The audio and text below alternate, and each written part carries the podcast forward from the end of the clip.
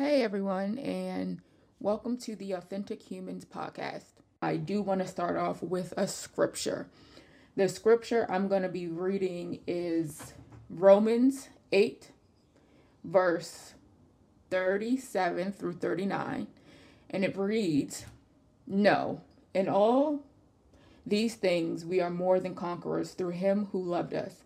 For I am convinced that neither death nor life, neither angel nor demons, neither height nor depth, nor anything else in all creation will be able to separate us from the love of God that is in Christ Jesus our Lord." I'm a very spiritually led person. I love God. God is the reason why I'm here today. God moved heaven and earth for me, and everything I do it through God. Everything that I say, I'm not perfect. This is going to be, well, I guess technically my second episode on my podcast. And bear with me. I'm not going to get this edited because I waited last minute. And it's because originally I was going to do a YouTube live, but I did decide against that last minute, and I will get into that later on. You know, I just want to start by saying thank you guys for tuning in. I know this topic is sort of taboo when it shouldn't be, because it happens more often than you think. And it's something that I know in my community is very hush-hush. It's something people don't like talking about. It's something that people, I wouldn't say embarrassed, but are, you know, hesitant to talk about. And in fact, they don't talk about it because of the stigma and everything, and just the shame, and, you know, so many different things go into it. But I really do want to thank you guys for being here and listening to my story. And I really do hope that this entices people to speak and gives people the courage to speak up about their own personal experiences, because it helps. All right, so I do want to start first with giving you guys a little bit of a backstory. My parents did not get married, from what I, you know, and speaking to my mom, her and my dad, her and my biological father dated for about a year. You know, I've spoken with her, and, you know, she told me she really didn't, not that she didn't know much about him, but she was around his family a little bit. But again, they were only together for about a year before I came along. They didn't have a relation. I have never seen my parents together. He has been married. He was married to his wife, which I'll just refer to as stepmother, since I can remember. And, you know, talking with my mom and just going through everything that has been going on, you know, she really didn't have a lot of, you know, interactions with my biological father's family. And when I was a child, of course, being a single parent, my mother wanted me to have a relationship with my biological father. You know, I can't actually remember a time that I felt safe around my biological father. I never liked my biological father. The crazy thing is, he always blamed my mother, for this. He blamed my mom. She said he would think that, you know, she was talking bad about him, and, you know, she planted these seeds of, you know, hate and all these things, when really it was him. And I feared my biological father for all of my childhood. It was never because of, you know, and the crazy thing is, my mother wanted me to have a relationship with my biological father. You know, she would press the issue. She would force me to interact with them and things like that. But it was never anything that I really wanted to do. And, you know, I do want to just take a pause here to talk about, you know, I know women have children with men that they don't always necessarily know. You know, I know a child can come from one night stand or whatever the case may be. And, you know, when single mothers have kids, of course you want you inherently want the father of that child to be in their life. You give them, you know, access to this child. But I really do want to implore you guys to take a step back and look at who this individual is. I know it's not fair for the woman to have all of the responsibility on her. But when you guys, when I say you guys, I'm talking about women with children, because I have no children. You know, you have to think about who these people are, because they are going to be around your kids. You know, people like to make it seem like two-parent households are the best households, and I'm not saying that they aren't, but I'm also saying, please, it's more than that. There's so many different nuances that goes into what a healthy relationship is, and putting a child into that and thinking just because we're together, we're doing something great, that we're giving them this, you know, two-parent, what a real family, quote-unquote, real family is supposed to look like. But, and this isn't even just for women, but just, I'm going to talk about women. Women need to really do their due diligence, and also don't force your kids to have a relationship with their father just because they're their father. These men are not good men, and not all of them, obviously, but, you know, if you have to beg a man to be in your child's life, why, like, it creates a sense of you feeling like you have to perform and put on a show, and you have to make yourself a certain type of way because your biological father, your father, does not want to be around you. And it really creates this sense of, that's where the low self-esteem thing comes in. And it's not because your father isn't there. It's because he's not interested in being there. You know, there are a lot of fathers who do not prioritize their children. And again, if that's how you want to live your life, that's how you choose to live your life. But it definitely affects your kids in a negative way. It creates a missing, it creates just an environment for low self-esteem, low self-worth, and feeling like you need a man or you need this male figure, when you have to look at who this person is. Like, okay, they're the father of your child, but is he a good person? Is he a God-fearing person? Does he have a moral compass? And then a lot of times these men are violent towards the women. If he can put his hands on you and treat you any type of way and talk to you any type of way, do you think that your kids are going to be exempt from that? And the answer is no. So again, please, please do not force this two-parent household, and, you know, two parents is better than being single, and don't force your kids to be around an individual that does not want to be around them. You know, there is no reason why a child should have to beg their parent to be in their life, or no reason why, you know, it just, again, please think twice. And that was the situation with my mother. She didn't know what was going on with my biological father. Because, you know, growing up, me and my mother had like a really close relationship, and I told her everything, and he hated that. I mean, but I have heard stories,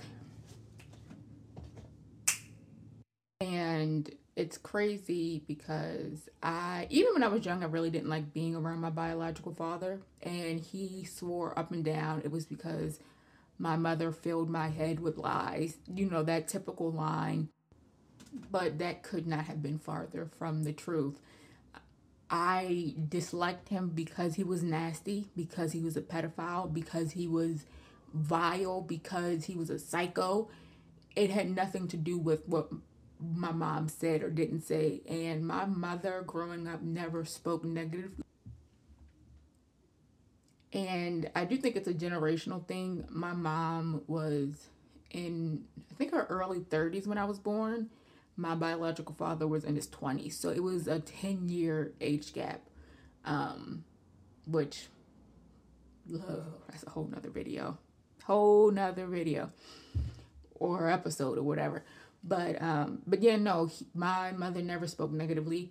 And he, on the other hand, would say very foul things. He would call her out of her name. He actually went as far as saying that he wishes she could take a pill and die. He told me that I hated her. And that's the crazy thing. I never spoke negatively about my mother and my father. I understand why until recently, and it's because she always forced me to have this relationship with my father. And of course, I will 100% say she did not know what was going on in that household.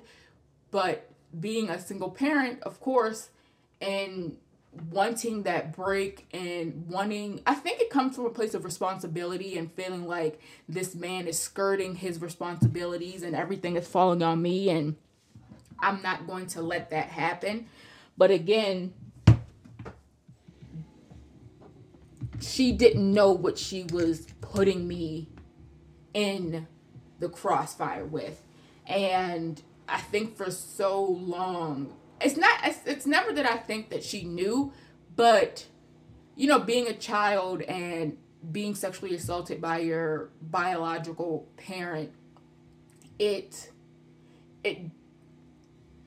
not something, especially being so young, the words aren't there, you know, and you can't say, oh yeah, and this is happening, and this is happening, and, you know, you can't speak on it like you can as an adult.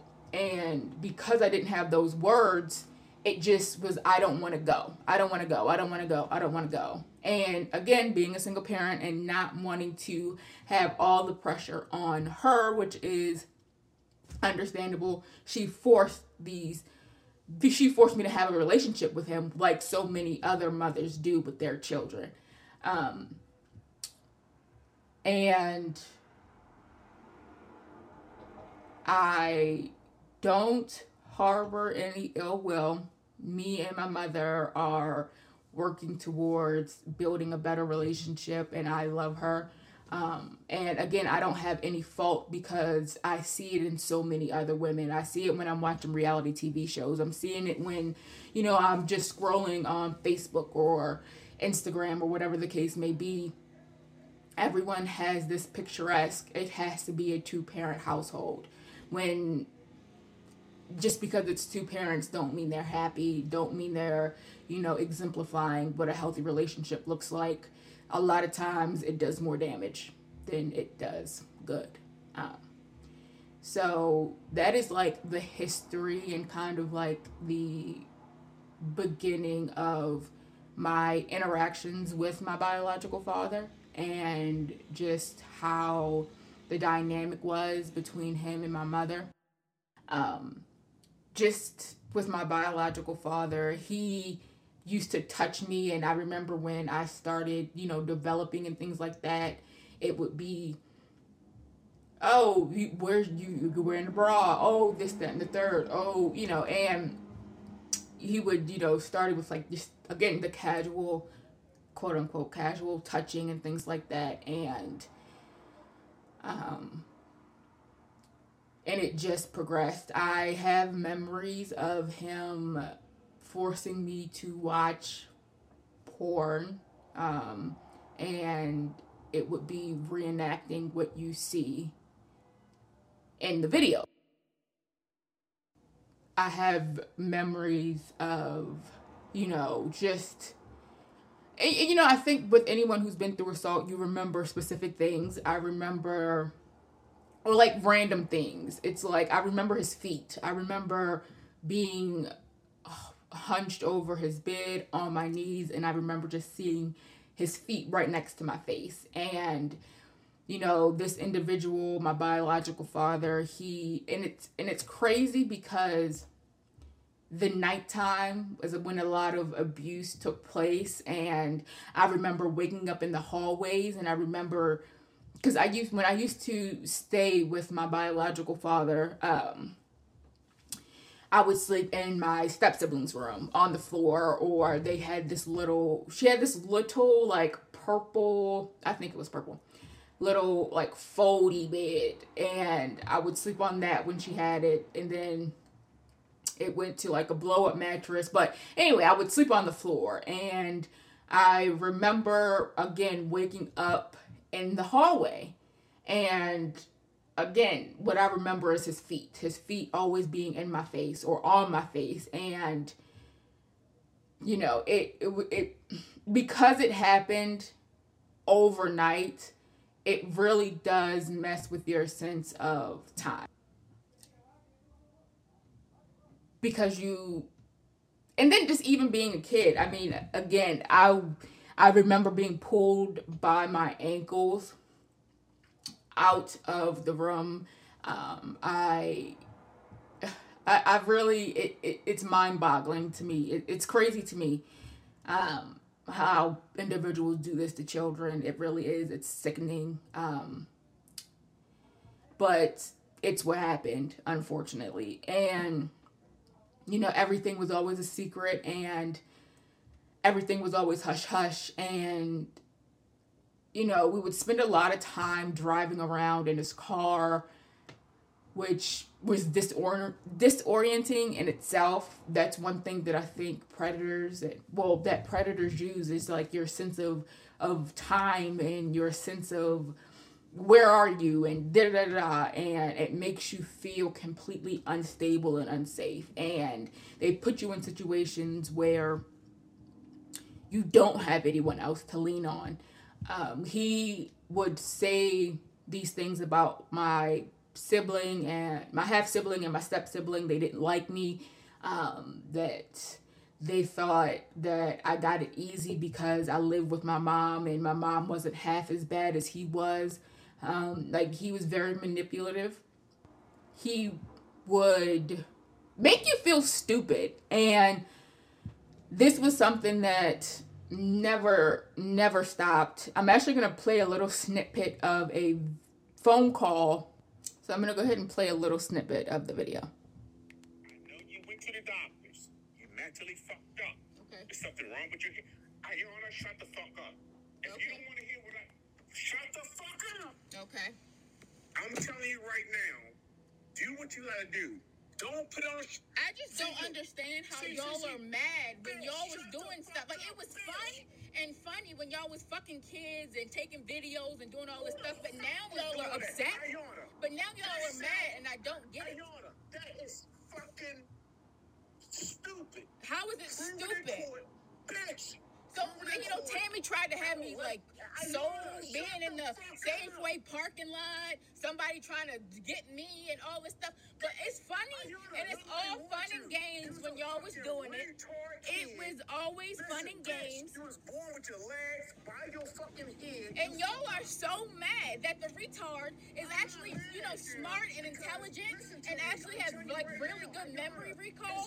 Like, after everything that y'all did. And this is what happens when you are able, again, to talk to the people that abused you, who, again, they preyed on children.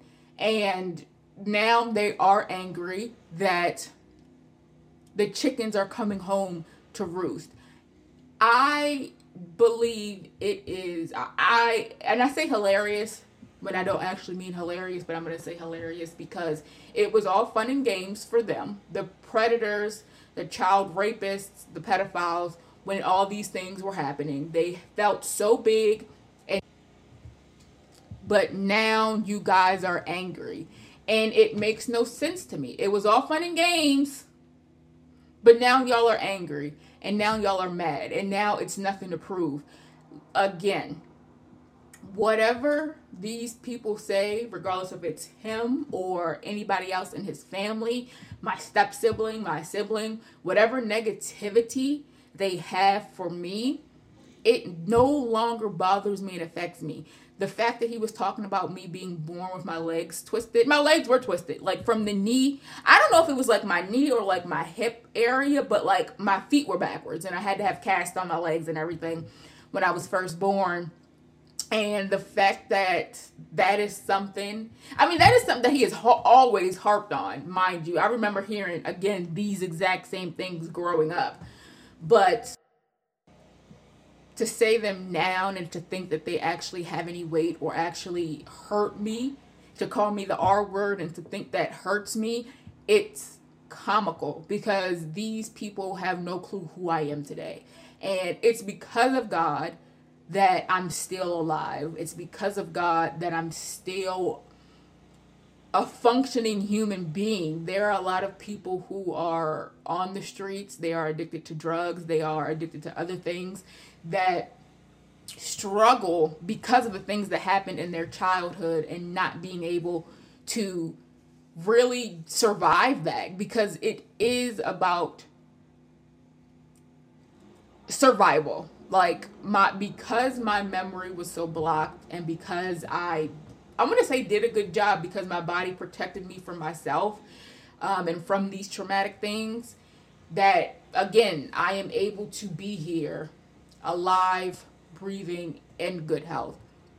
And it's sad, but it wasn't just my biological father. It was also my half-sibling. I was molested by my half-sibling, and I reached out to him semi-recently. I sent him a message on Facebook back in December, and I said, "Hey, it's Ayana. I wanted an opportunity to actually have a conversation. I said some things on Facebook that I still stand behind 100%, but you didn't say anything.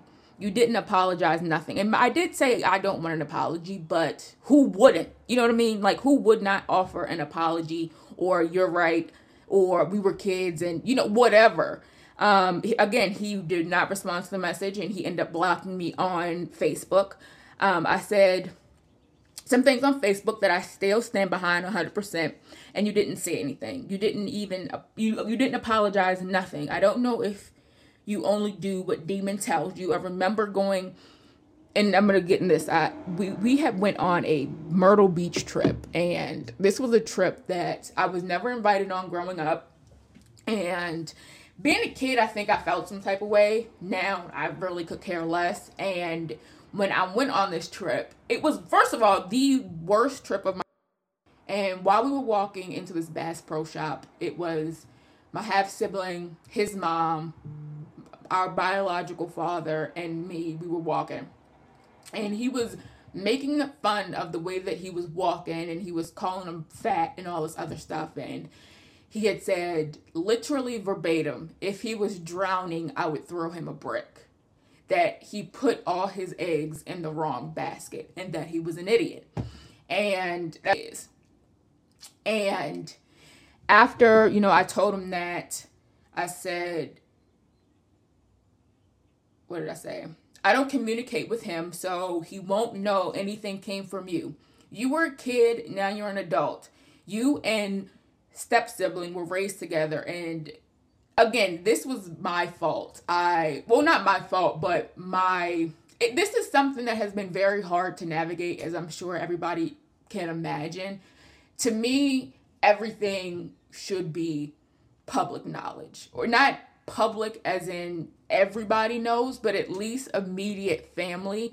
There was actually, I'm going to finish this. He did the same thing. We can't change the past, but you can do something now. I'm going public, and I would like to say you have changed, but the choice is yours. Only you will live with the consequences. And that is my major point. Everybody is responsible for the things that they do. As kids, there was very little that I could have did that, you know, you really are a product of the people that you're being raised by. And again, you can't have a simple conversation. You are an adult now, so there are consequences for the things that you do. Maybe not on this side, but on the next.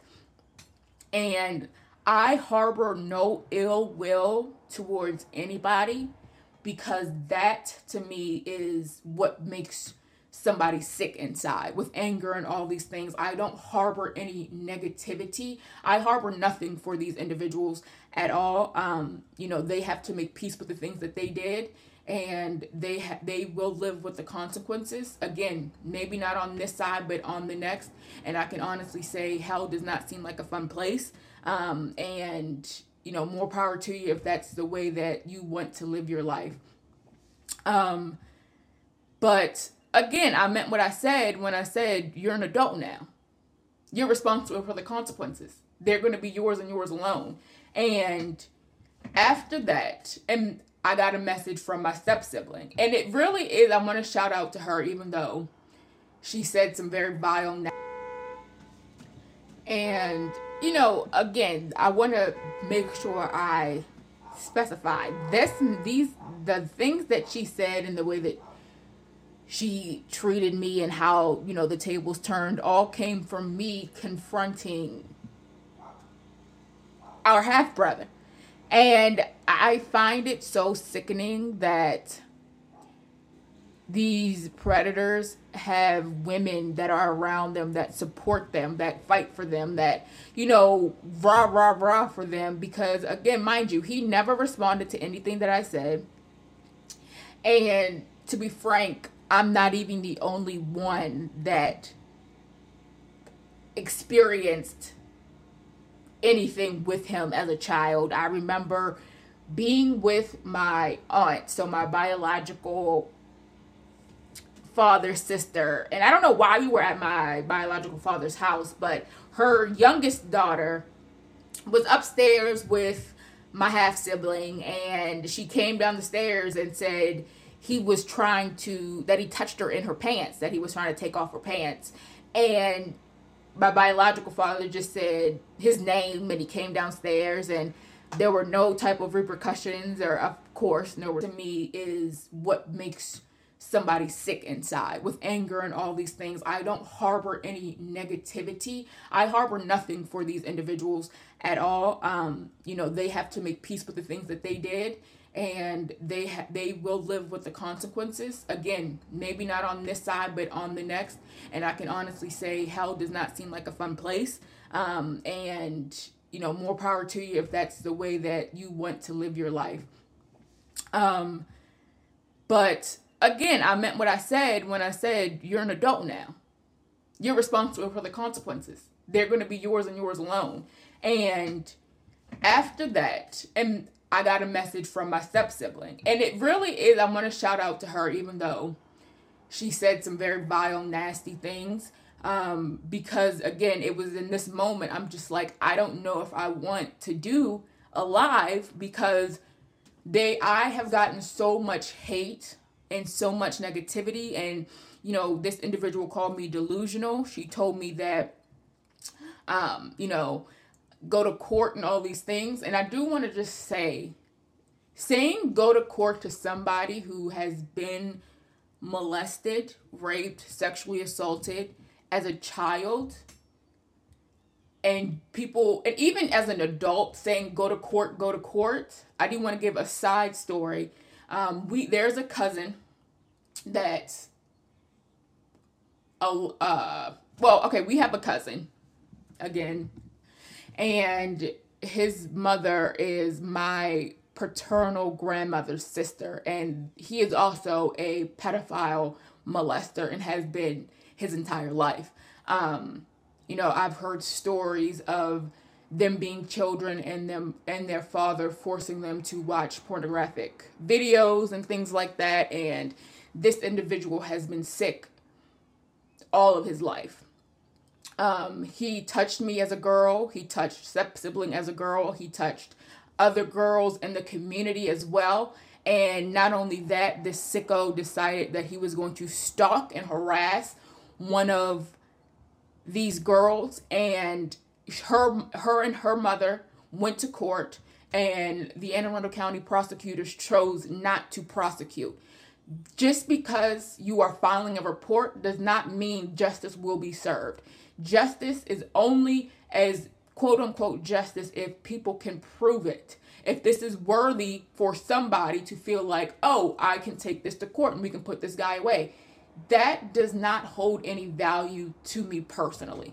And the reason why is because I don't understand how there can be many victims of this individual and it not be quote unquote worthy of prosecution. That just makes no sense to me. But it's a prime example of just because you're filing a report doesn't mean anything is actually going to happen.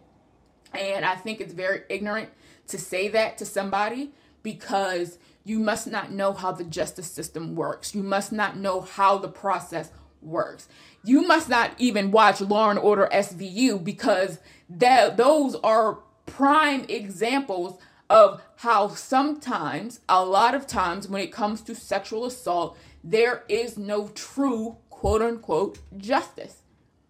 You can do everything right, get on the stand, and them still say not guilty. That doesn't mean it didn't happen. That just means a group of people don't feel like they believe you enough to sentence this person to jail. It is very, again, ignorant and very dismissive to say, go to court, go to court, go to court. And mind you, he also, my biological father, molested my half-sibling and sexually assaulted my half-sibling. And we went into this back and forth on Facebook.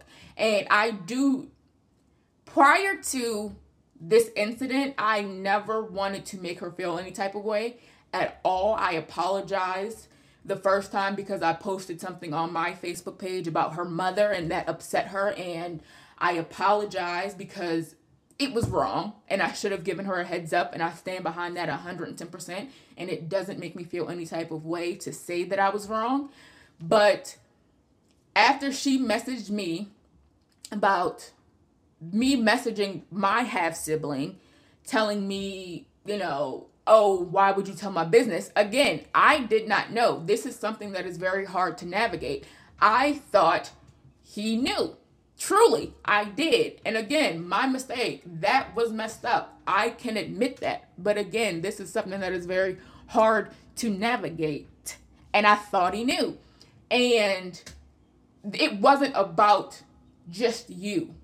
Yes, I said that piece of information. Yes, it's something that shouldn't have been said. But I was talking about what happened with me. And then she asked me, well, when did he do anything to you? Pause. This is, again, why I say a lot of people do not come forward. When we talked about my biological father, her stepfather, I believed her because I knew she wasn't lying. The day before, this has been a very long journey, and it did not start by me asking questions to certain people. It started with me having a conversation with a girl, now a young lady, who I grew up with, and her mother. And the day before I reached out to my step-sibling, I remember being on the phone. My mom was on the phone with her mom, and we were talking, everything like this. And I remember I've always had flashes and memories of things that I just never wanted to acknowledge, and I wanted to pretend weren't there. And I buried so much deep down into my soul that, I blocked it off. And I remember she was laying down talking on her phone. And I remember I think he's a pedophile. And my mom was like, no. He's not like that. He's, nasty. He's a drunk. He's this, he's that, but he's not that type. And I remember thinking I really do believe he is. And she was like, no.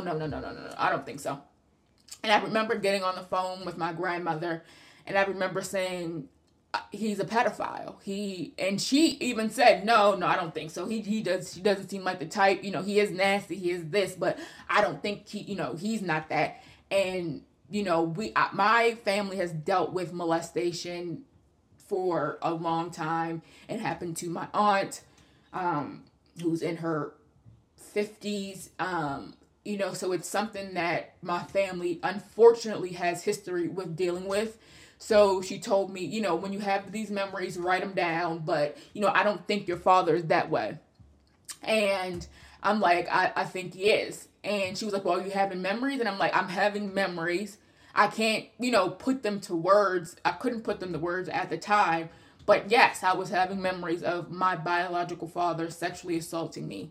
And even on the phone, everyone's saying, no, I don't think he's, you know, I don't think he's that way. But if you're having memories, you know, write these memories down. But, you know, again, I don't think anybody wants to believe that. So the only person I knew to ask was my step-sibling, because she was also a girl that was around, obviously, and she confirmed what I already knew.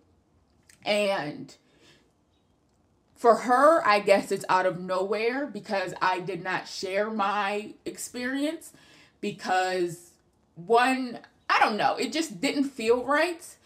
And I'm glad I listened to my gut, because had I shared my experiences like I did the other day, she was going to be very dismissive, and she was actually going to laugh at them and, you know, call me, again, delusional and things like that. And now I'm in a place where I've worked.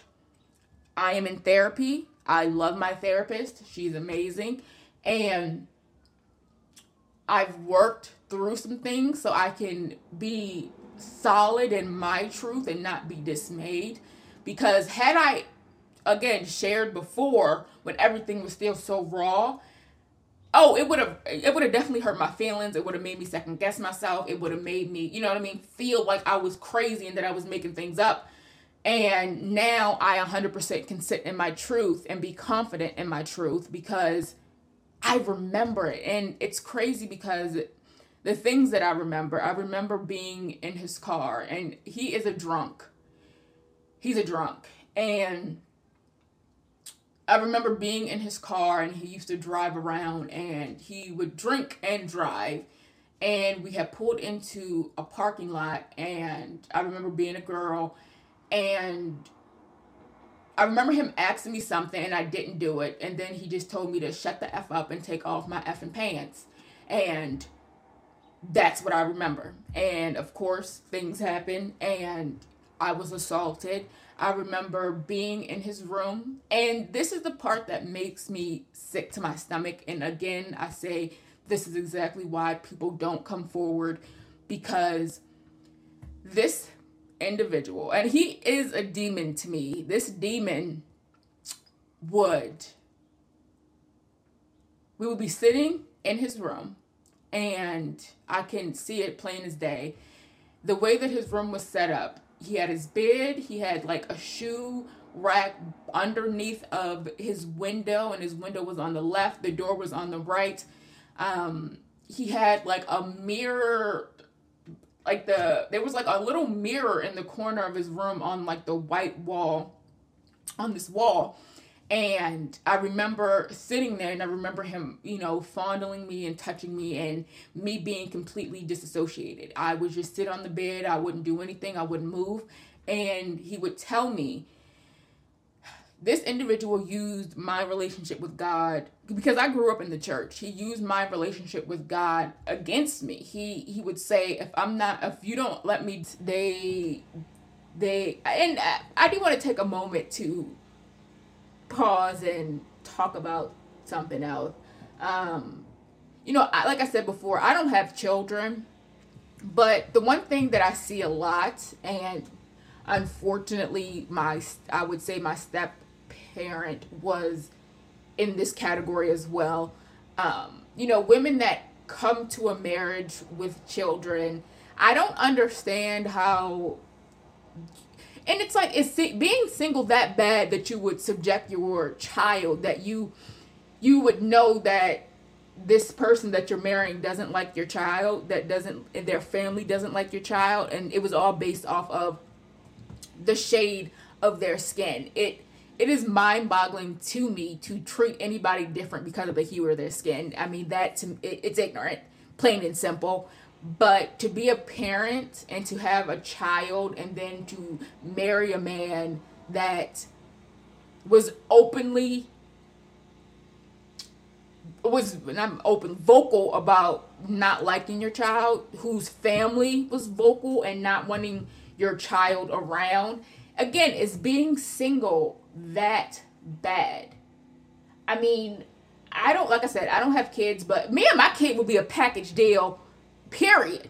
Like, there would be no way I could be with a man who did not like my child. I have 2 pets, and I'm not going to equate children to pets because people hate that, Mom. But if you don't like my pets, there's nothing to discuss. Like, you're talking about a whole human being. We're again a package deal. Being single is not that. I don't care what you say. Being single is not that bad. Being in a relationship is not that serious. Being married isn't that serious. To where, I mean, my paternal grandmother did not want my step sibling at her house, and my paternal grandmother was very vocal about this. And it's just like, you are married to an individual who treats your child like the redheaded stepchild, that, you know, whole thing, and whose family also treats her this way. Is it worth it to say that you aren't single, to be married, to be whatever? Like, is that worth it? And for me, there would be no price that no. You know, again, no. But a lot of women do this, and it's sad to me because I don't know why being single has been so stigmatized, and it's crazy because there is no price that you could put on you not liking my child for whatever reason, let alone the color of her skin, let alone any reason. And that's not something a child should have to deal with, period. Because that creates a whole other self-esteem issue and a whole nother issue where you have to look at your parent who allowed you to be in a nuclear family, a family, I don't know if that's the right word, a family where you aren't wanted. And that's crazy to me. And my cousin, who is younger than me, was upstairs with my half-sibling, and she was coming down the stairs, and she said, "Mom, he touched me in my pants." And no one said anything. I was young at the time, and I remember sitting on the couch, and I remember my biological father just saying, "Come down here," and no one really addressed anything. And if that was something that he was still currently doing, by the time I was a little bit older and my cousin had came around, it's again a pattern. You know, he has no respect or empathy for women. And the crazy thing is, I had reached out to him again the other day.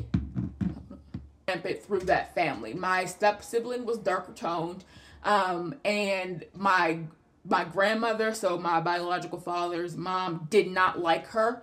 She did not want her at her house.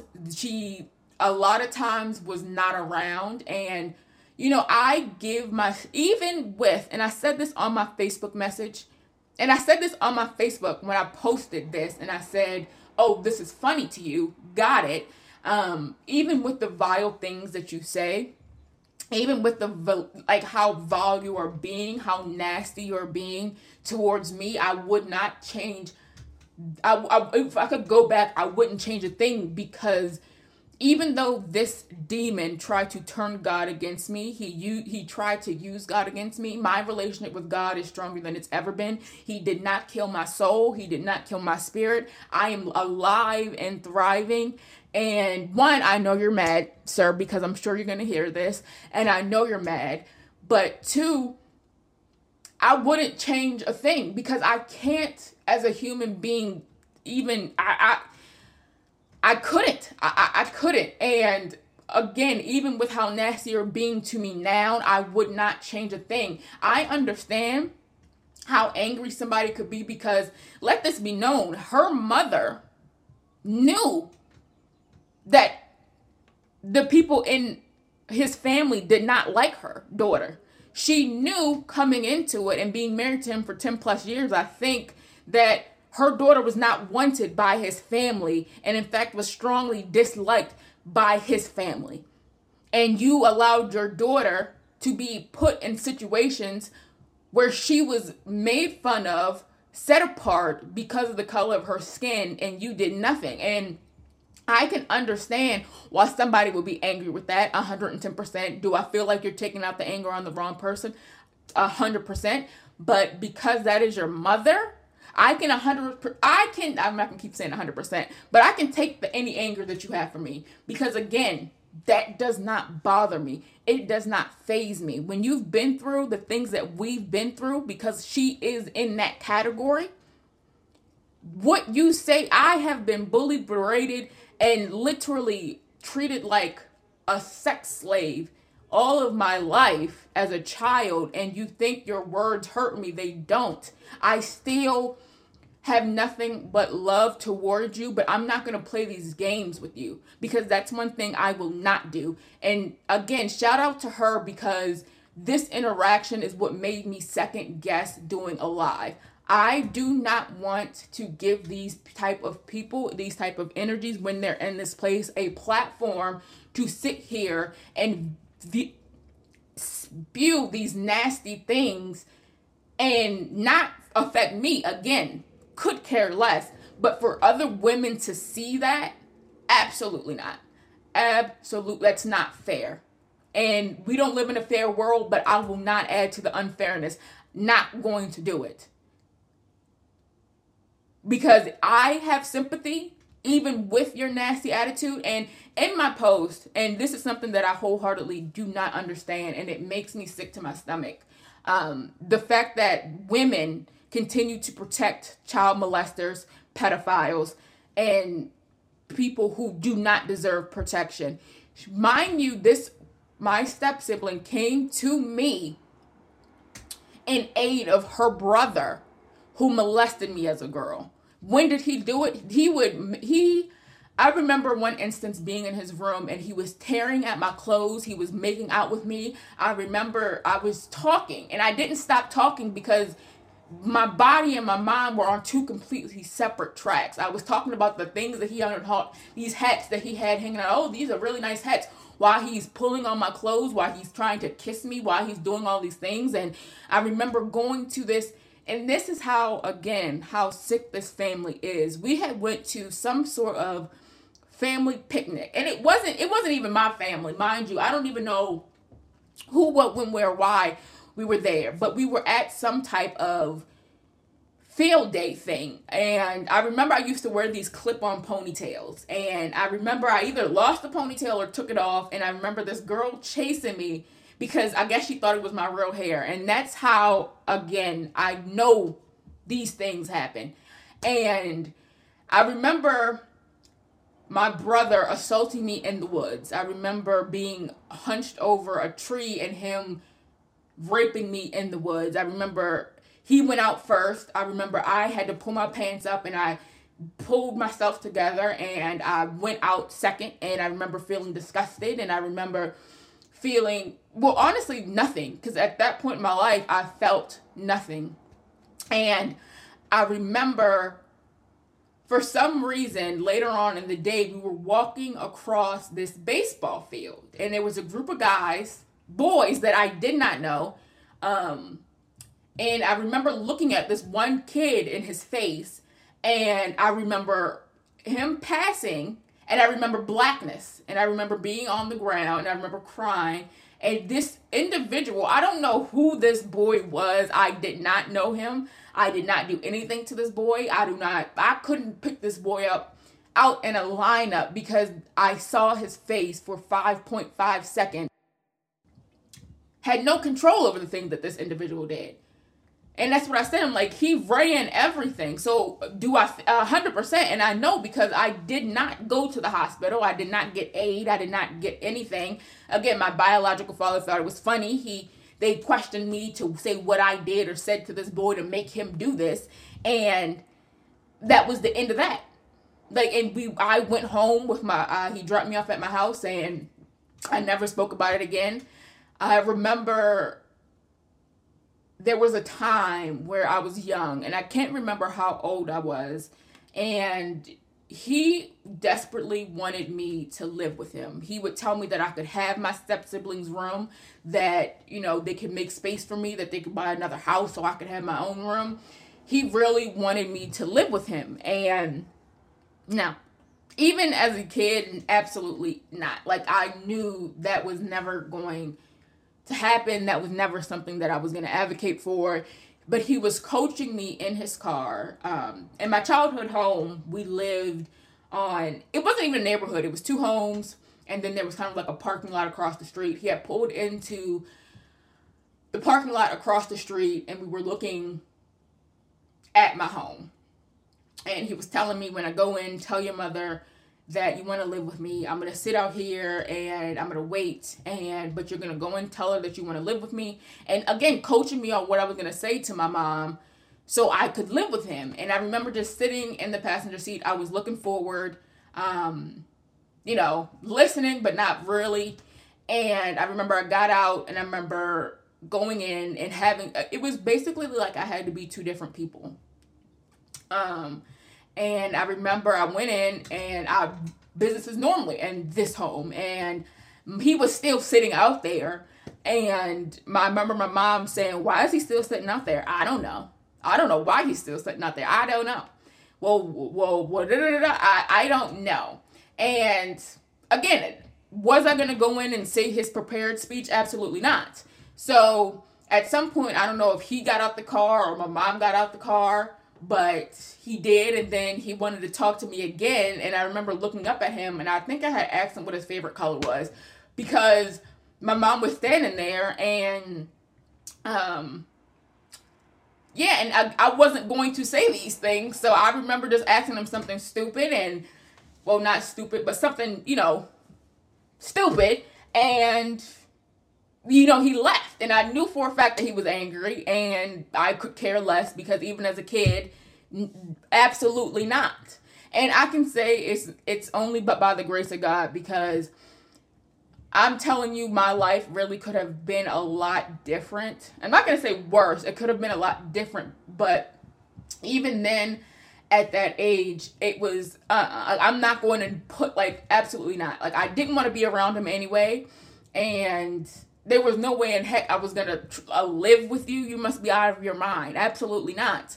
And this wasn't the only time. Again, everybody in that family wanted me to live with my biological father. Everybody. And the answer was no. No. It was not going to happen. And I, again, by the grace of God, that it worked out the way that it did, because I don't know where I would be without God and his mercy and his grace. And, you know, God has been looking out for me all of my life. But, you know, again, the thing that is very crazy to me is the fact that I got ridiculed and berated. And again, I have this girl who's a woman now, because she's my step-sibling, is older than me, coming at me in defense of our half-sibling, because he's half-siblings to both of us, calling me delusional. And it hurts my soul, because she's not the only one. Like I said, I've gotten so much hate from my family. I have gotten so much hate. Well, my quote-unquote family, my biological father's family. And it's always the women. It's always the women who are coming out to attack me. It's always the women who want to fight for their husbands or their brothers. And, you know, I don't get it. Because I have no sympathy for rape sympathizers or rapists, period. Like, absolutely not. Like, I don't understand how some women do. And then a woman who went through the same things, and you want to sit here and call me out. And again, to use this analogy to, you know, to say the words, go to court, you go to court. And if you decide to go to court, I'll definitely support you. But again, I don't understand the ignorance when it comes to the way the law works. And again, how detrimental this is, not to me, but to other women who are going through the same thing. The thing that keeps us silent is the shame and embarrassment of the things that happen. Nobody wants to walk around. I mean, I can tell you from my experience, I definitely had a deep level of shame. I thought there was something wrong with me that made all these men and people attracted to me in that way. For them to do the things that they did, I thought there was, again, something wrong with me. I felt embarrassed and ashamed that I caused them to act this way. And being quiet is the only way that I knew how to handle it. Because, again, it seemed like no matter... And the house was volatile anyway. He was a drunk. He was abusive. You know, I could go on and on about just how his spirit... He has no spirit, first of all. But the way that you would have to hold your breath. And it's like holding your breath because you don't know what's going to set this person off. It's almost like if you watch those, you know, Jurassic Park and things, don't move. And it's like you think by being frozen that you're invisible because that's how you had to handle things. You kind of just had to, as a kid and having no way out, you kind of just sit still and you disassociate. That's how I handled these things. I buried them so deep. And, you know, I honestly, I don't think that I could have done it any other way because I find it hard now as an adult to make space for these things. I was talking to my therapist about it, and I'm just like, I don't know how to move forward because it's like now that these memories are there and the things that I know are there, it's like, how do you still move on with the monotony of regular life, going to work, going shopping, you know, dealing with the BS that comes with being 26. I'm 26 years old, looking at so many different people and not getting, feeling some type of way that you're not on the same track, but you were never on the same track. And I live in a small town, and I consider it a small town. Everybody pretty knows that much, everybody. But it is a place that I believe is in need of community. I think, and this isn't a dig or anything like that, because I have been guilty of it myself, we all have been pretending. And we've been pretending because we needed to in order to survive. And I am done pretending. I'm living in my truth, and I want to build a community of women in my hometown. I want to build a community of women worldwide because we need each other, even if you don't think so. We need each other's support. We need our sisters in Christ and even our sisters, period, to come together because nobody in this world is going to protect you. I mean, other than God, but this world is a dangerous place, and we need the protection of God, and we need the protection of each other. I truly believe that, especially in my little town, that we are way more similar than we are different. And I think because, and even though a lot of people probably won't admit it, I do feel like we're craving community. I think we are all kind of wanting to come together in some way and just not knowing how to.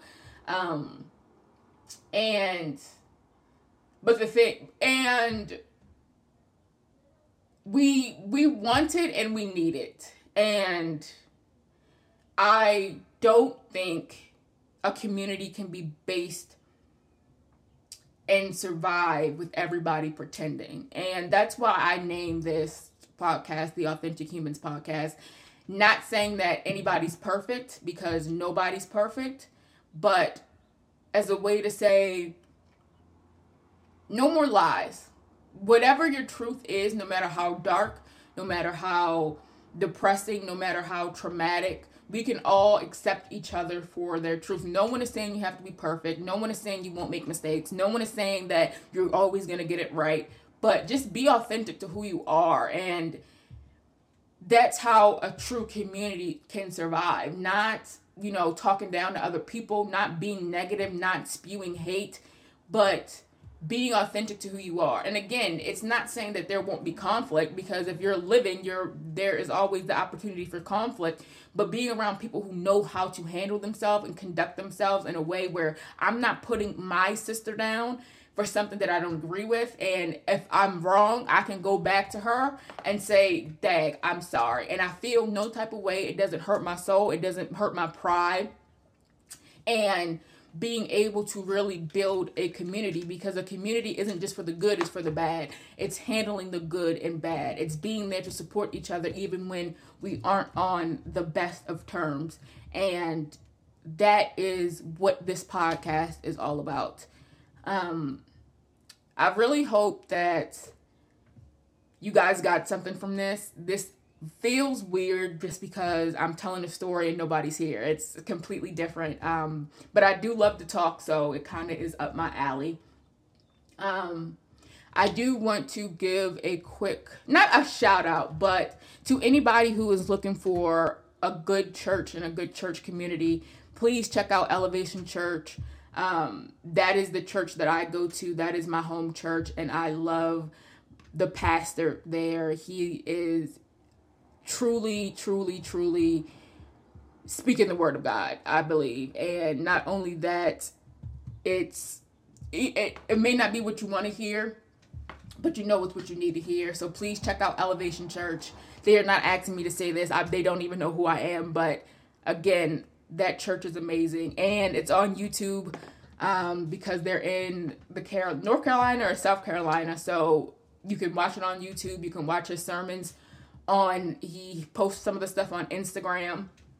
Again, please check them out if you are interested in, a church and just can't find your church, especially where I'm in. It's very desolate when it comes to churches that speak to our generation. Like I said, I'm 26, and this church is exactly what I needed, and I know I'm not the only one.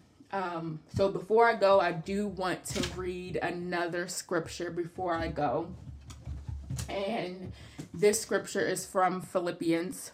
So it's Philippians chapter, I think I'm saying that right, chapter 4, verse 8. "And now, dear brothers and sisters, one final thing. Fix your thoughts on what is true and honorable and right and pure and lovely and admirable. Think about the things that are excellent and praise and worthy of praise. Keep putting into practice all you have learned and received from me, everything you heard from me and saw me doing. Then the God of peace will be with you." And this is my application Bible. And I do want to read like the little thing at the bottom just to put it in different terms for people to understand. It says, "What we put in our minds determine what comes out in our words, desires, and actions." Paul tells us to train our minds to focus on thoughts that are true, honorable, right, pure, lovely, admirable, excellent, and praiseworthy. Do you have problems with impure thoughts and daydreams? Examine what you are putting into your mind through movies, the internet, books, especially the internet, Instagram, Twitter, the internet, books, and conversations, television, video games, and magazines. Replace harmful inputs with wholesome materials. Above all, read God's word and pray. Ask God to help fill your mind with good and pure thoughts. This takes practice, but it can be done. I have cut out social media a lot, contrary to popular belief, because it can just be overwhelming at times. So with that being said, I thank you guys for tuning in. I hope it's not too long. And I do have two other, it's a series, not really, but I am talking about I am talking about three different families, all of which I am tied to. The other two will be talked about in another episode, just because if I talked about all three, it would be probably 3 hours long, because this one is about an hour. I am going to get this up today, and the other two are on the way. I don't want to put a date on it because, unlike this one, this one isn't spur of the moment, because again, I was going to go live, but you know, everything being said, I love how it turned out. Even though it feels weird, it feels right. And God bless